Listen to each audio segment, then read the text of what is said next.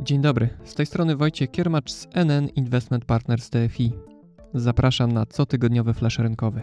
A w nim inflacja teraz i możliwa recesja za rogiem. Tym żyją teraz rynki. Jak wygląda sytuacja na polskich obligacjach i co dalej z funduszami? No i czy surowce może czekać powtórka z lat 70. ubiegłego wieku? Zaczynamy. Jeśli potraktować globalne rynki jak taneczny parkiet, to inflacja i recesja tańczyłyby na nim ogniste tango, przyciągając całą uwagę widowni. Bo faktycznie jest tak, że teraz inwestorzy żyją dwoma tematami: wysoką inflacją tu i teraz oraz obawami o nadchodzącą recesję. Z czym walczyć najpierw? Jeśli z inflacją, to należałoby podwyższać stopy procentowe. Jeśli z recesją, to wręcz przeciwnie. Ten swoisty, tragiczny konflikt prawdopodobnie spędza sens powiek wielu bankierom w bankach centralnych.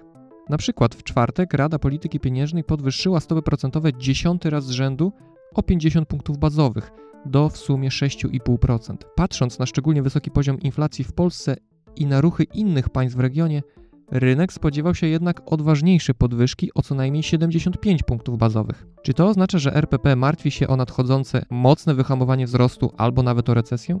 Z kolei amerykański Fed z przytupem rozpoczął cykl podwyżek stóp w marcu, jednak coraz więcej analityków jest zdania, że w przyszłym roku może albo się zatrzymać, albo wręcz zacząć obcinać stopy procentowe właśnie w obawie przed nadmiernym zmrożeniem gospodarki tym miejscu, również w kontekście działań RPP, warto zwrócić uwagę na wycenę polskich obligacji skarbowych.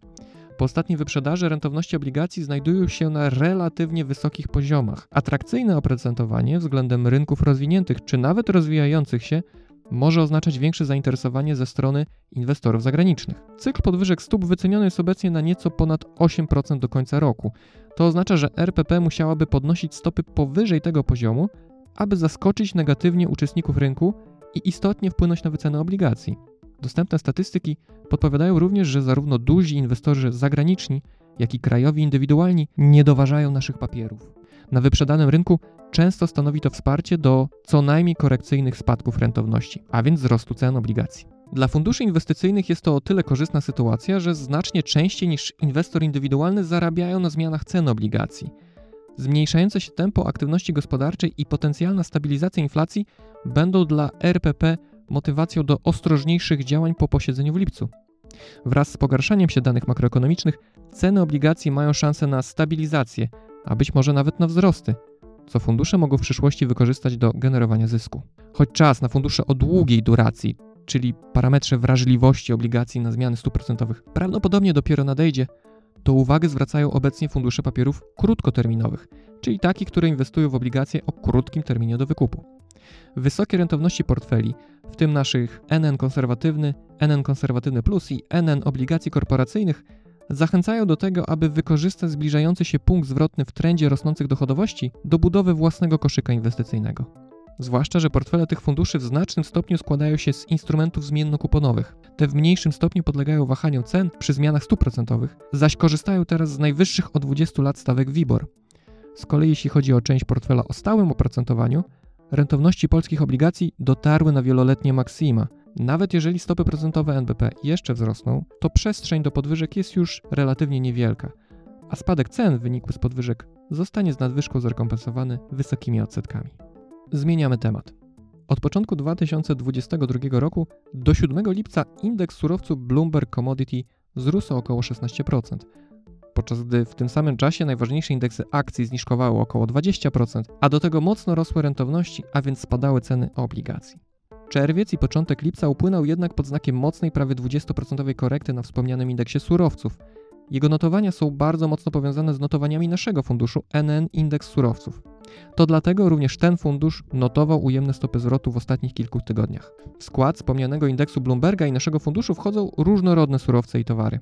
Surowce energetyczne, ropa naftowa, gaz ziemny, olej napędowy, zboża, przykład soja, kukurydza, pszenica, metale szlachetne, złoto, srebro, metale przemysłowe, czyli miedź, aluminium, cynk, nikiel, a także surowce miękkie, cukier, kawa, bawełna, a nawet żywy inwentarz, bydło i trzoda chlewna.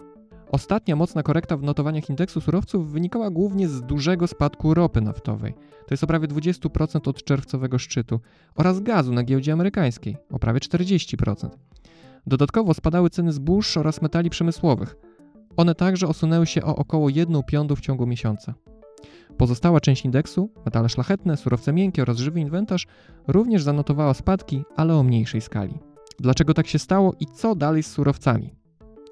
Znów wracamy do tematu obaw o nadchodzącą recesję. Jeśli faktycznie ona czai się za rogiem, to należy oczekiwać spadku popytu, w tym tego na surowce. To właśnie te obawy spowodowały mocną przecenę na tym rynku. Część z nich ma na pewno swoje mocne uzasadnienie. Recesja najbardziej dotkliwie wpłynęłaby na metale przemysłowe, które stanowią około 15% indeksu. To one są najbardziej wrażliwe na spadek popytu. Z drugiej strony, zapasy metali przemysłowych są wciąż bardzo niskie, co w przypadku rozruszania gospodarki chińskiej po zniesieniu covidowych restrykcji może przynieść wzrost ich cen. Pod warunkiem oczywiście, że popyt w pozostałej części świata nie tąpnie jeszcze mocniej. Obiecująco w kolejnych okresach wyglądają jednak perspektywy dla surowców energetycznych, które stanowią największy komponent indeksu i funduszu około 30%. Szeroko pojęty sektor energetyczny przez ostatnie lata zmagał się z bardzo niskimi inwestycjami, przez presję polityczną i środowiskową, przez inwestycje w inne, odnawialne źródła energii itd. Tak Skutek jest taki, że w obecnej chwili nie można zwiększyć mocy produkcyjnych szybko i łatwo. Dodatkowo plany rządów dotyczące nakładania na spółki energetyczne dodatkowego podatku od zysków nadzwyczajnych nie będą zachęcały tychże do zwiększania produkcji. To w obliczu dodatkowego popytu na ropę i gaz w Europie po odejściu od surowców pochodzących z Rosji prawdopodobnie doprowadzi do strukturalnego ich braku. Obecnie nie widać spadku popytu na ropę w formie fizycznej na światowych rynkach, a państwa OPEC mają problem ze zwiększeniem produkcji. Patrząc również na udział energii w kosztach konsumentów, to jest on niższy niż w 2008 roku. To sugeruje, że możemy nie mieć jeszcze do czynienia z gwałtownym spadkiem popytu, który wystąpi w tamtym okresie. Zachowanie się cen zbóż, które również stanowią istotny komponent indeksu surowców, około 23%, będzie zależał w dużej mierze od czynników politycznych. Nie wiadomo jest poziom eksportu zbóż z Ukrainy oraz pogodowych. Biorąc jednak pod uwagę, że rosnąca cena gazu podwyższa koszty producentów nawozów, to widać przesłanki ku wzrostowi cen zbóż.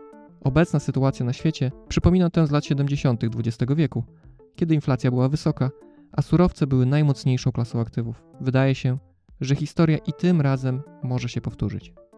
To tyle na dziś. Do usłyszenia za tydzień.